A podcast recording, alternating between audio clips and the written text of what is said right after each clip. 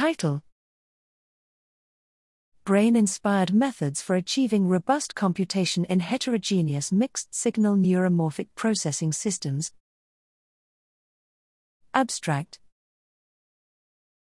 Neuromorphic processing systems implementing spiking neural networks with mixed signal analog slash digital electronic circuits and or memristive devices represent a promising technology for edge computing applications that require low power, low latency, and that cannot connect to the cloud for offline processing, either due to lack of connectivity or for privacy concerns.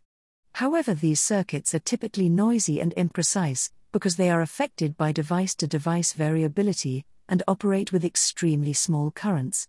So, achieving reliable computation and high accuracy following this approach is still an open challenge that has hampered progress on one hand and limited widespread adoption of this technology on the other. By construction, these hardware processing systems have many constraints that are biologically plausible, such as heterogeneity and non negativity of parameters.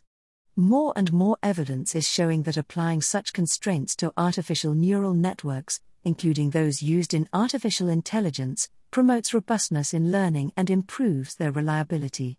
Here we delve even more in neuroscience and present network level brain inspired strategies that further improve reliability and robustness in these neuromorphic systems. We quantify, with chip measurements, to what extent population averaging is effective in reducing variability in neural responses, we demonstrate experimentally how the neural coding strategies of cortical models allow silicon neuron to produce reliable signal representations, and show how to robustly implement essential computational primitives, such as selective amplification, signal restoration, working memory, and relational networks, exploiting such strategies